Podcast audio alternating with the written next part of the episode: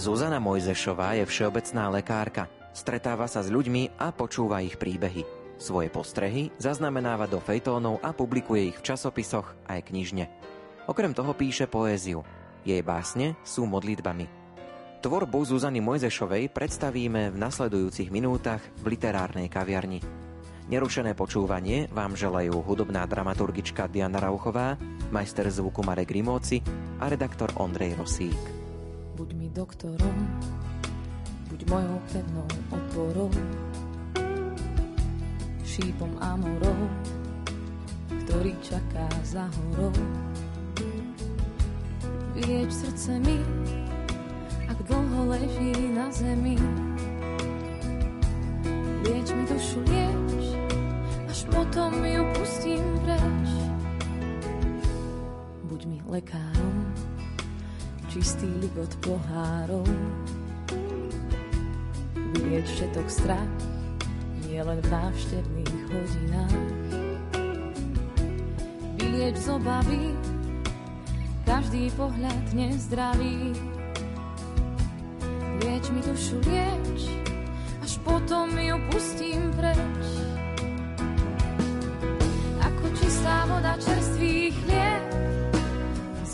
Tlak a správny tep, buď mi hneď.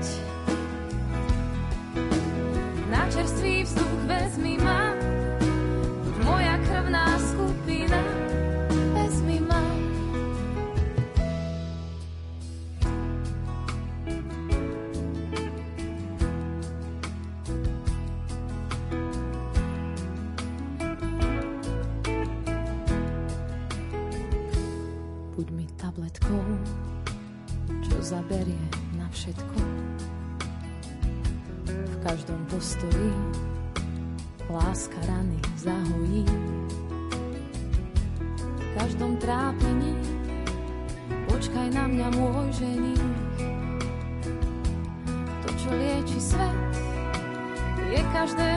každého srdca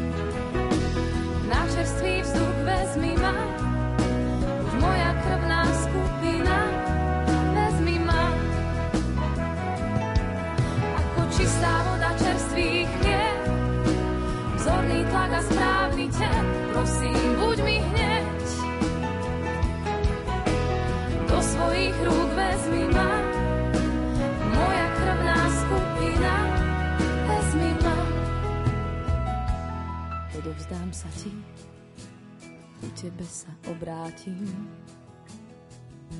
Keď prší z oblakov, lieč ma prosím hociako. Keď prší z očí mi, tak so šatami mokrými. Lieč mi dušu, lieč, až potom ju pustím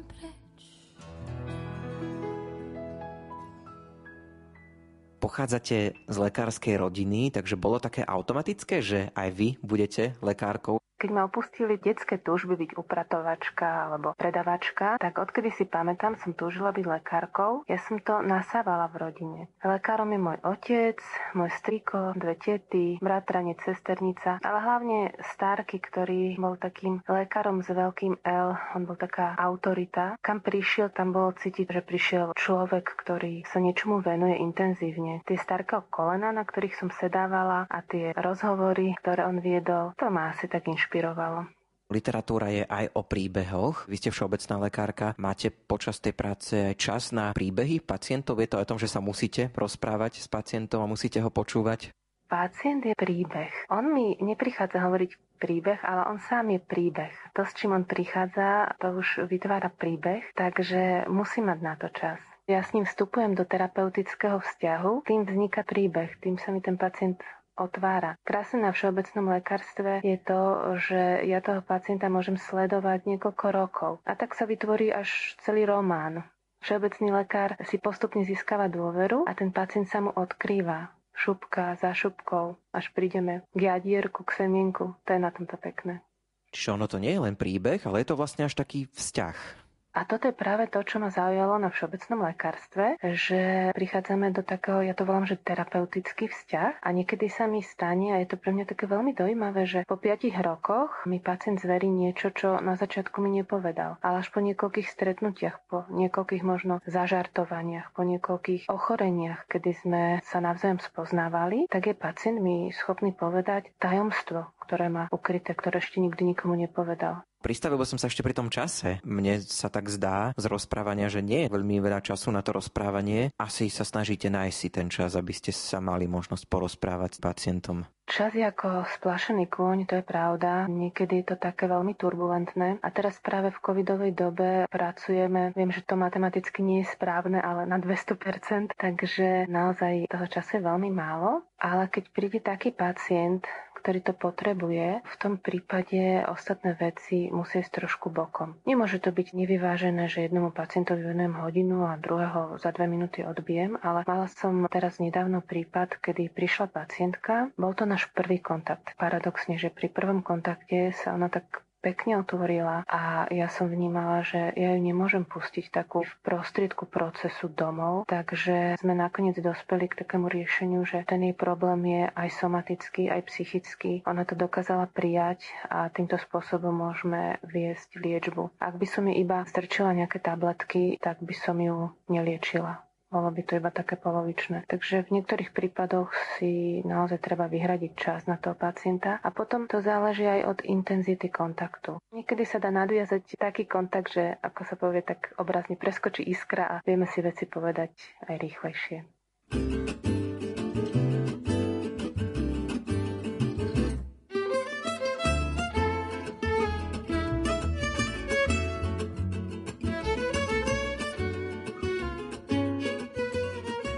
Bosk. Túžim byť tebou poboskaná, tak mi veli moja rana, že hneď z rána túžim byť tebou milovaná. Tvojou túžbou som k tebe hnaná, len k tebe je moja duša primkýnaná. Ako ovečka do košiara sa vracia, môj dlh sa iba láskou spláca. Túžim byť prvý raz poboskaná, aby som už nebola nikým iným milovaná. V mojom srdci ty si pán, láska všetkých mojich rán.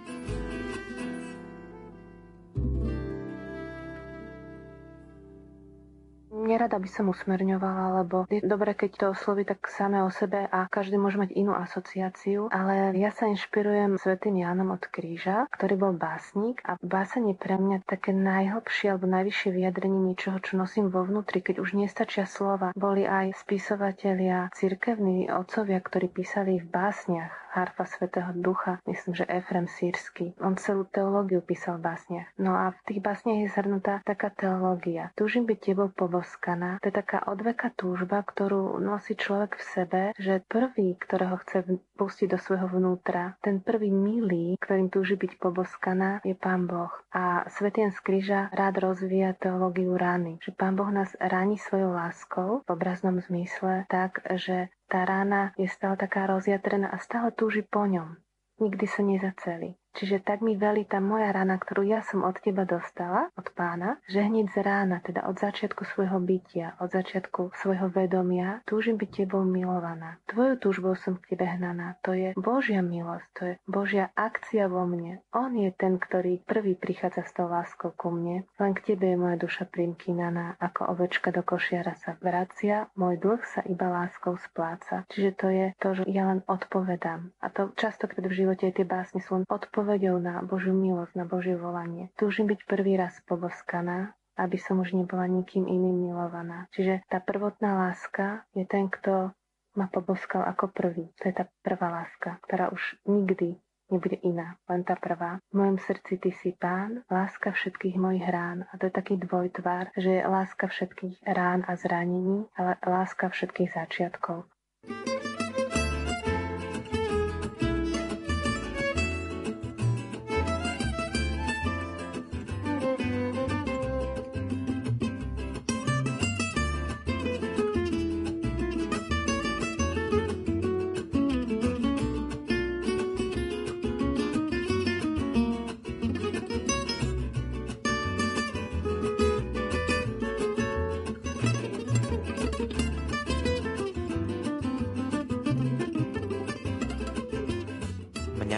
vystrihali, keď som študoval žurnalistiku, že to je povolanie, ktoré sa nedá sklbiť s rodinným životom. No u mňa sa to veľmi nepotvrdilo. Je pravda síce, že ja nepracujem v denníku, takže nie je to až taká stresujúca práca. Ako je to u vás? Všeobecné lekárstvo a rodinný život opäť je to boj s časom? Áno, je to boj s časom a boj s únavou, kde sú také štatistiky, že otcovia sa venujú deťom 3 minúty. A niekedy aj pár minút takého naozaj koncentrovaného času pre každé dieťa je veľký prínos. Ja chodím často domov unavená a deti vraveli, že no, keby tak ocko bol chirurgom a najmladšia cerka povedala, tak to by tu boli dvaja unavení. Takže teraz je to obdobie také unavy, kedy v práci naozaj vydám zo seba čo najviac. Predtým, ako som išla na fakultu, vedela som že chcem byť lekárka, že je toto moje, že som sa tam našla. Tak bola taká chvíľa, ja si to predstavujem ako pred vysviackou, že zrazu sa mi tak premietlo pred očami, veď ja chcem byť v prvom rade mama, chcem mať rodinu, chcem mať čas a tá náročnosť toho povolania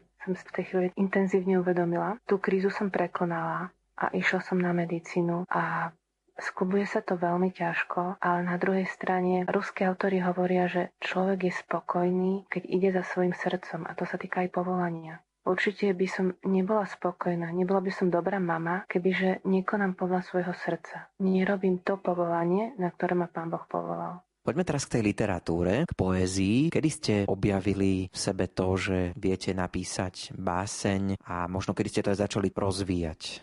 Poézia objavila mňa. Ona si ma tak dobehla v istom období. Ja tak od malička som mala sklon k literatúre a to tiež súvisí so Starkým a so Starkou.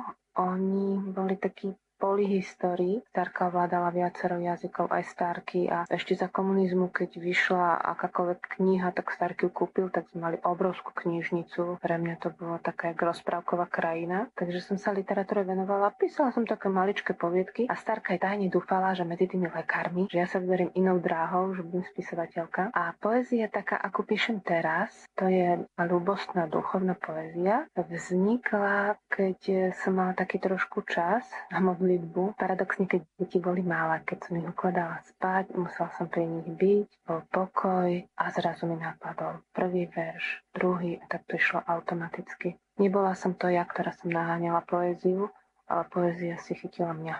Všetky tie básne u mňa vznikajú v modlitbe alebo pri takom stišení. Nie je to tak, že som v práci a zrazu mi nápadne, že á, na túto tému by bolo dobre dať čo napísať alebo si nejaký námet predstavím. Je to niečo, čo ma vnútorne osloví, čo prežijem vnútorne a to sa zhmotní do veršov a ja niekedy až spätne potom nájdem v tom ešte ďalšie významy, že to má ešte hĺbší a ešte taký význam a ešte aj iný význam, ako som si myslela, že pôvodne to má, ale je to modlitba. thank you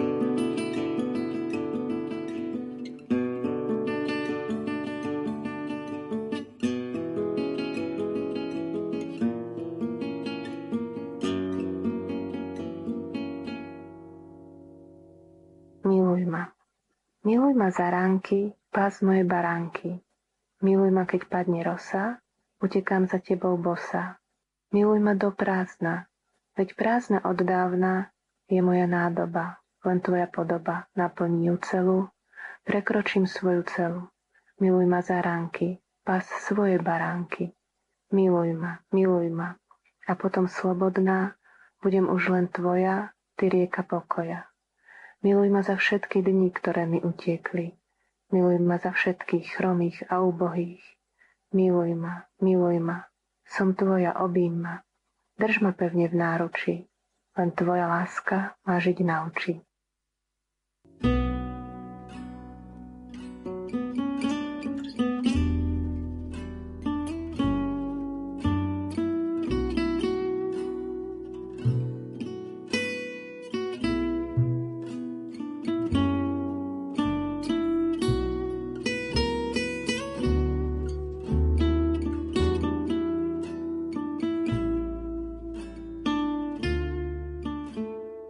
Tam symbol rána. Niektoré symboly sa v mojich básniach opakujú. Čiže miluj ma za ránky, to znamená zo začiatku, tak ako začína deň môjho bytia, tak od tej chvíle, od počiatku ma miluj. To je taká odveka túžba človeka. Každý z nás túži byť milovaný od začiatku. V písme sa píše, že ty si ma videl ešte, kým som nebol utkaný v lone matky. To je to za ránky.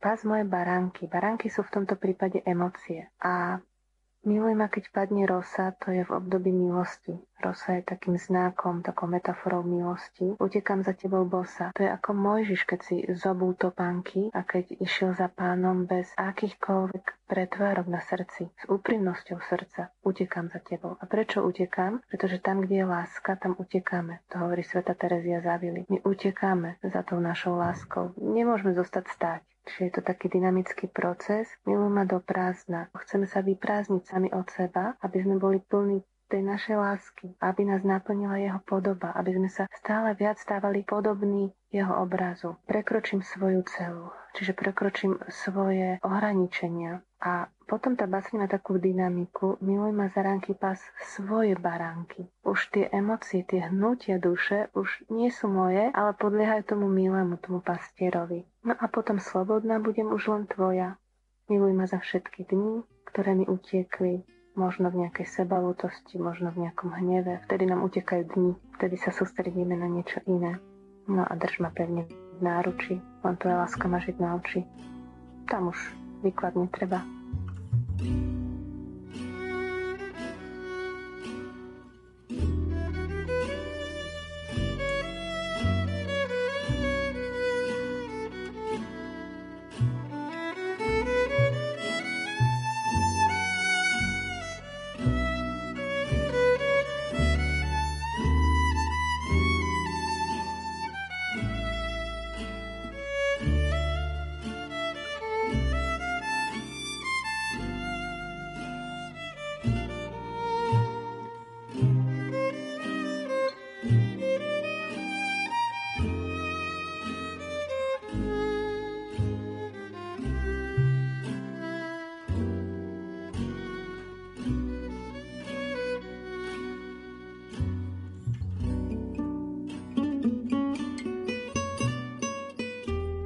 vlnách Rádia Lumen počúvate literárnu kaviareň, predstavujeme vám tvorbu lekárky a poetky Zuzany Mojzešovej. Rozprávali sme sa o lekárstve. Dá sa to tak prepojiť? Myslíte si, že báseň môže liečiť?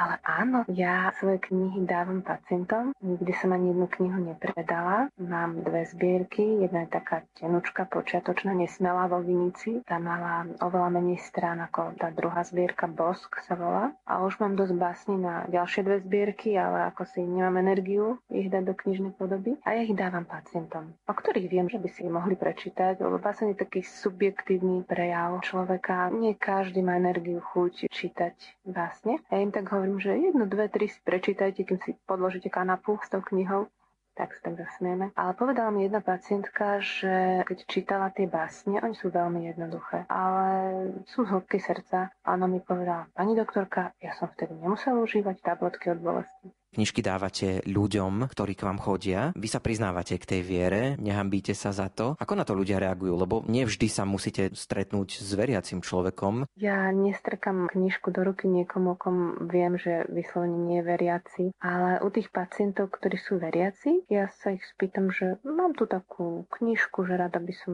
vám teda dala, keď chcete. To už je potom vytvorení si toho vzťahu s tým pacientom. Ja ináč nemám to rada, keď sa pacienti delia, že veriaci, neveriaci mediácii. Pre mňa je to vždy človek, ktorý sedí predo mnou, ktorý je môjim pacientom v tej chvíli, aj keď máme neveriacich pacientov. Pre mňa to stále ten, komu chcem pomôcť. Čiže ja neindoktrinujem svoju vieru. Keď aj niekto má iný názor, prijímam to, pretože je to človek, ktorému chcem pomôcť. Ja sa za to nehambím. Hlasím sa k tomu, pacienti to vidia, keď vstúpia k nám, že prišli do ambulancie. A na druhej strane, ale slnko svieti na všetkých ľudí. Čiže ja naozaj vo svojom srdci nevnímam, že teraz prišiel niekto veriaci, teraz prišiel niekto neveriaci, teraz prišiel taký. Dokonca aj nesympatický človek sa stáva mojim pacientom, tým, ktorému chcem dobre, pokiaľ mám tú milosť a vie sa človek preklenúť cesto. Niekto vám pomáha s vydávaním, dať to do tej knižnej podoby, zapájať rodinu alebo nejakých známych? Máme takých dobrodincov. Hlavným dobrodincom je manžel, ktorý mi to upraví. A potom my tam vlastne veľmi nemáme čo upravovať, lebo to sú ako básne, netreba k tomu niečo viacej dodávať alebo nejakú jazykovú korektúru. V tej druhej zbierke mi manžel napísal aj predslov, trošku takú ako teologickú charakteristiku poézie, alebo čo znamená poézia v teológii. A trošku som dala k tým básňam aj také komentáre, lebo nie vždy možno čitateľ tam videl ten druhý, tretí, štvrtý obsah, tú rovinu. Trošičku som tak ukázala, že toto tam je, aj keď si myslím, že báseň by mala zapôsobiť sama o sebe. No a potom nejakí kamaráti nám urobia obálku a vydáme to.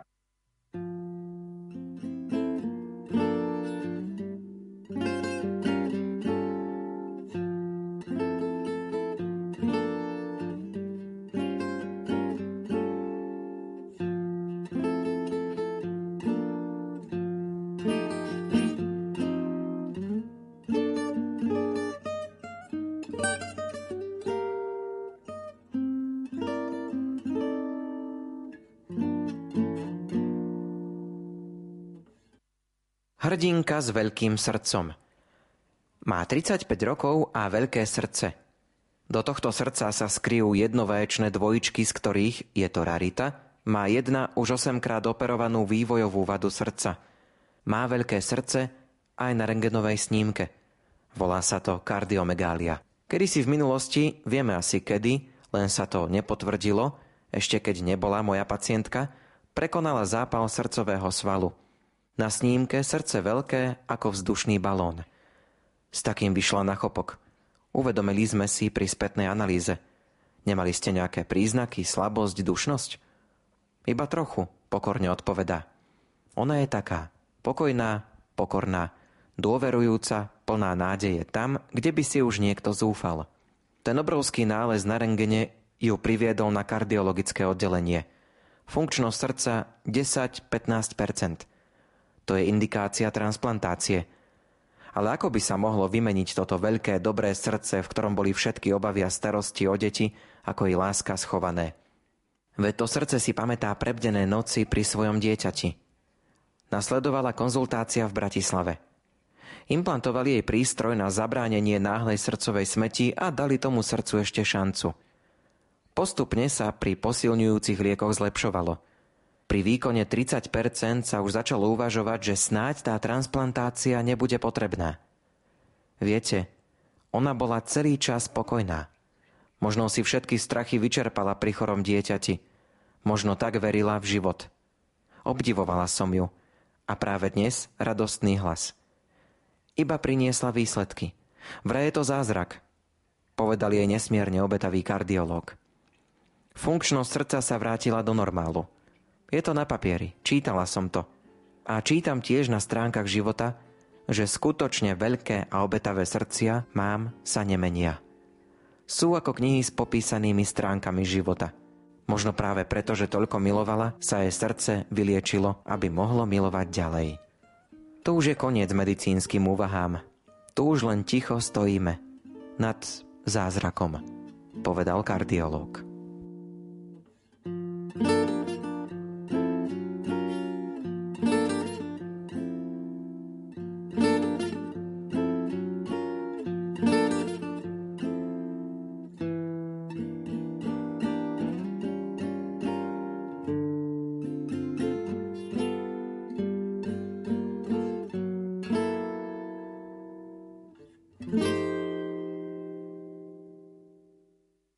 Píšete aj poviedky, fejtóny, dokonca niektoré sa už aj dostali k čitateľom a v takej ucelenej forme sa ešte aj dostanú. To sú práve tie príbehy pacientov. Tak som začala jeden, dva mi napadli a potom som zistila, že koľko tých príbehov bolo. Niektoré sú také, že vtipné, niektoré sú dojímavé. Tá zbierka by sa mala volať Máme v ambulancii zlatú rybku a aj tá zlatá rybka, čo je veľmi obetavý manžel jednej manželky, ktorú vlastne dopatroval a ona ho volala zlatá rybka, pretože splní každé želanie. Tak aj on bol takou inšpiráciou. Tí ľudia sú inšpiráciou. A chcela som trošku aj približiť to prostredie ambulancie všeobecného lekára. Najskôr som si myslela, že bude to taká odborná publikácia, kde ja ukážem, že aké spektrum ochorení liečíme, čo všetko vieme, ale nakoniec som zistila, že to chcem približiť širokému spektru čitateľov a že chcem, aby to bolo také ako zo života, iba nejaké prísne vedecké. Keď si to otočíme, času na čítanie nie je veľa, ale keď už sa dostanete k niečomu, čo vás oslovuje ako čitateľku. Ja mám rozčítaných niekedy aj 4-5 kníh. Vyberiem si, že teraz to dočítam alebo túto dočítam, alebo potom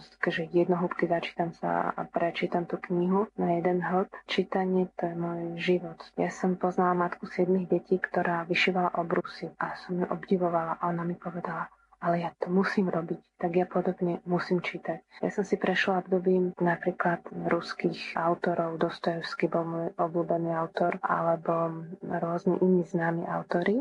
Dostojevského mám takého kompletne prečítaného. Teraz som v takom období, kedy ma najviac oslovujú dobre napísané životopisy svetých, tak autenticky, nie tak kvietisticky, ako že bol vo všetkom svety a nenapodobniteľný, ale keď je to také inšpirujúce pre mňa, tam ja vnímam veľkú sílu, že čo tí ľudia s Božou pomocou môžu dokázať. Tak teraz je pre mňa toto nie nejaká ťažká teológia, ale tie životopisy svetých. Hovorili sme trošku už o tom, že máte aj detičky a niektoré teraz píšu, takže aj v tomto prípade nepadlo jablko ďaleko od stromu. Hlavne, že nepadlo na hlavu a že sme nevymysleli nejaký nový zákon ako Newton. Všetky deti sú nadané, mám 4 deti, každé na niečo iné, aby som zase nevyzdvihla jedno z nich, ale cerka začala písať básne a druhá najmladšia a myslím si, že ona to jablko má väčšie ako ja, teda ten talent.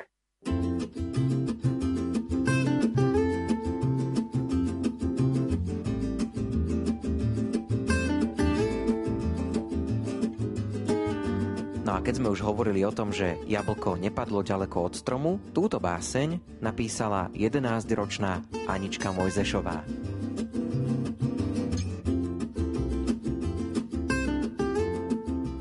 Sen. Už choď spať. Je veľa hodín. Rieku snov teraz s tebou zbrodím. Vystúpime na tmavý breh, kde počuť iba vánku smiech. Podaj mi ruku, spláňme v temnote. Nalaďme sa, tu na jednej note. Spievajme hlbokej piesni tóny, odíďme od rieky, čo slzy roní. Zahrajem ti na harfe zo svetla spletenej, necítiš sa tu smutnejšie menej? Naslúchaj tejto ladnej piesne harfy, zhliadni mi do očí, povedz, čo ťa trápi. Chápem tvoj smutok, slzy plné tiahy. Na chvíľu zlož si ju, polož na môj chrbát nahy. Tak je to lepšie, už si voľný ako vták. Nech už nikdy nezmohne ťa žiaľ súmrak. Urob si, čo chceš, si slobodný. Ponechávam ti tento dravý prúd vodný. Má aj meno, krásne, je to sen. Nuž, už chod spať, veď zajtra je deň.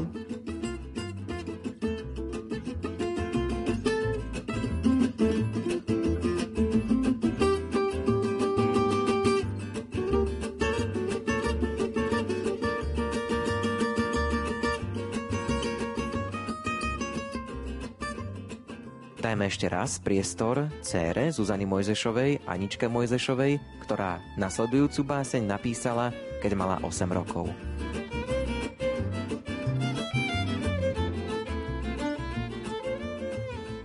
Duša. Ako červená krv na bielom páperi, ako vojna, ktorá nikdy sa nezmení, ako sneh, ktorý badá v diálke dial, ako zemský žiaľ. Duša padla, Čistá postava jej otázky kládla. Chceš život alebo nič? Chceš, aby ťa premohol bič? Biela postava kráča vo vojne. Nepremôže ju slovo nie. Kráča v bielom odetá a hovorí poďte a vojna prestane, búrka ustane, duša padla. Ale na kolena. Už nechce smútok, žiaľ, iba chce, aby jej v srdci Vánok vial.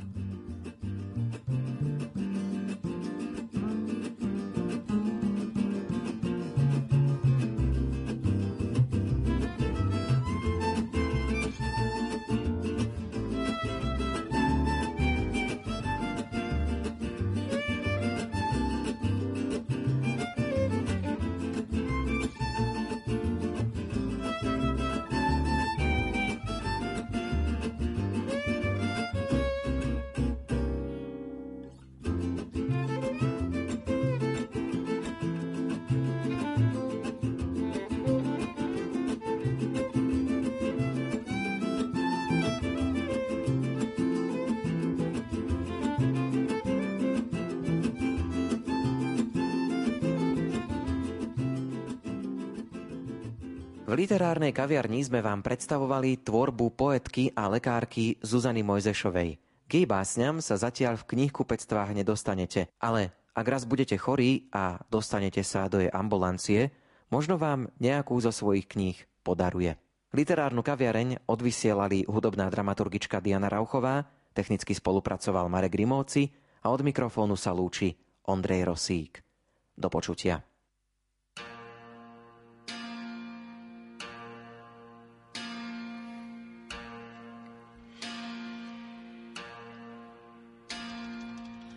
Vezmi odo mňa to, čo ma zviera. Nechcem už viac jesť to, čo nemá. Vezmi odo mňa to, čo ma zviera. Nechcem